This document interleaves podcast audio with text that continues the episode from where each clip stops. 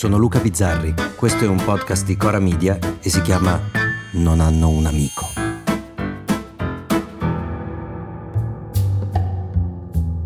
Mettiamo che un giornalista scriva un articolo su di te e che nell'articolo parli malissimo del tuo ultimo libro, mettiamo, ecco. C'è una regola dettata dal buonsenso che ti impone di non rispondergli perché una brutta recensione con risposta equivale a due brutte recensioni, perché alla prima si aggiunge la tua sottolineatura, perché magari molti non l'avrebbero mai letta, eccetera, eccetera, eccetera. C'è poi un'altra regola di buon senso che consiglia di non parlare delle cose che non ti piacciono. Se non mi piace una canzone non l'ascolto, non mi metto lì a scrivere che è una merda. Ora è una settimana che molti dei nostri politici, diciamo quelli con più tempo libero, ci tengono tantissimo a dirci la loro sul Festival di Sanremo e sugli scandali che il festival attira naturalmente su di sé, proprio per il fatto che la prima regola del manuale del festival è che si deve parlare tantissimo e solo del festival. Quindi foto strappate, lingue in bocca, gente che sbarella, sono la vera linfa del festival. Credo che a pensare che il valore aggiunto del festival siano le canzoni sia rimasta una sperduta tribù dell'Amazzonia. Ma nel resto del mondo degli adulti tutti sono a conoscenza che il festival lo si guarda e lo si fa proprio augurandosi che succeda il patatrack.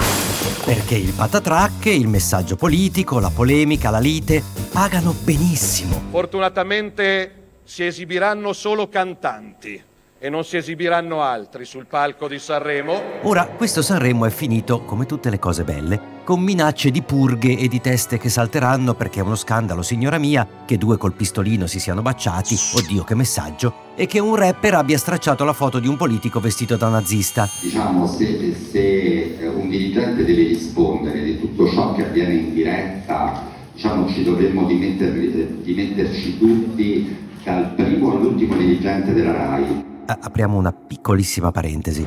In qualsiasi parte del mondo un politico di cui salta fuori una foto con una svastica al braccio dovrebbe scavare una profondissima buca dove seppellire la sua carriera politica, la svastica, ed essere obbligato ad ascoltare tutte le hit di Fedez per poi cantarle a memoria al concertone del primo maggio.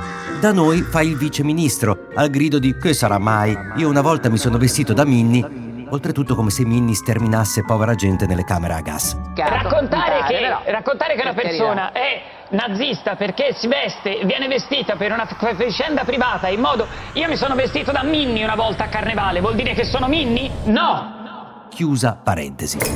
Il grido Sanremo non deve occuparsi di politica è oltretutto una frase che denuncia profonda ignoranza di chi la dice. Sanremo è un posto dove si esibiscono degli artisti, l'arte è cultura e la cultura è politica per definizione. Marco Pannella, oddio Marco Pannella, diceva la politica senza cultura non è politica e la cultura senza politica non è cultura. Le due cose sono collegate che lo si voglia o no. Oltretutto, al limite, non è Sanremo che non si dovrebbe occupare di politica, è la politica che non dovrebbe occuparsi di Sanremo. Non è mai facile far entrare eh, diciamo, la politica eh, in una manifestazione come Sanremo, poi c'entra sempre. Perché adesso noi ce lo siamo dimenticato, ma siamo arrivati al punto che quando Salvini e Di Maio erano vice premier, quest'ultimo propose di abolire la giuria di qualità e fare tutto al televoto, perché aveva vinto Mahmood e aveva perso ultimo. Non so se ce lo ricordiamo. Nella storia siamo arrivati a questi punti. Sanremo è lui in ostaggio della politica da quando è stata cantata la prima canzone, non il contrario. Sanremo dovrebbe avere un solo compito, far parlare di sé e fare ascolti, e lo ha fatto anche quest'anno. E anche quest'anno, tra un mese, non ci ricorderemo più chi ha vinto, cosa è successo, i vestiti, i sex toys. E forse anche quella piccola caduta di stile che a me è sembrato leggere una lettera di uno che esattamente in quel momento stava ricevendo delle bombe vere sulla testa alle due di notte passate. E sono sicuro che un giorno ascolteremo tutti insieme la nostra canzone di vittoria. Cordiali saluti, presidente dell'Ucraina Volodymyr Zelensky. È vero che è il momento di massimo share perché stai per dire chi vince, ma il mio personalissimo parere è che quel momento avrebbe meritato un po' più attenzione.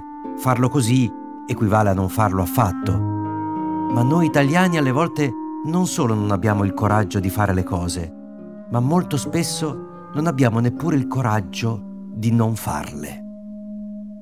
A domani. Se volete commentare, se avete idee o suggerimenti per nuove chat di WhatsApp o testimonianze di nuove chat di WhatsApp, potete scriverci a nonhanunamico@gmail.com o nonhanunamico@coramedia.com. Anche per gli insulti, prendiamo anche quelli. Hanno un amico è un podcast di Cora Media scritto da Luca Bizzarri con Ugo Ripamonti. La cura editoriale è di Francesca Milano. La post-produzione e il sound design sono di Cosma Castellucci. La supervisione del suono e della musica è di Luca Micheli. Il producer è Alex Peverengo. Le fonti degli inserti audio sono indicate nella sinossi.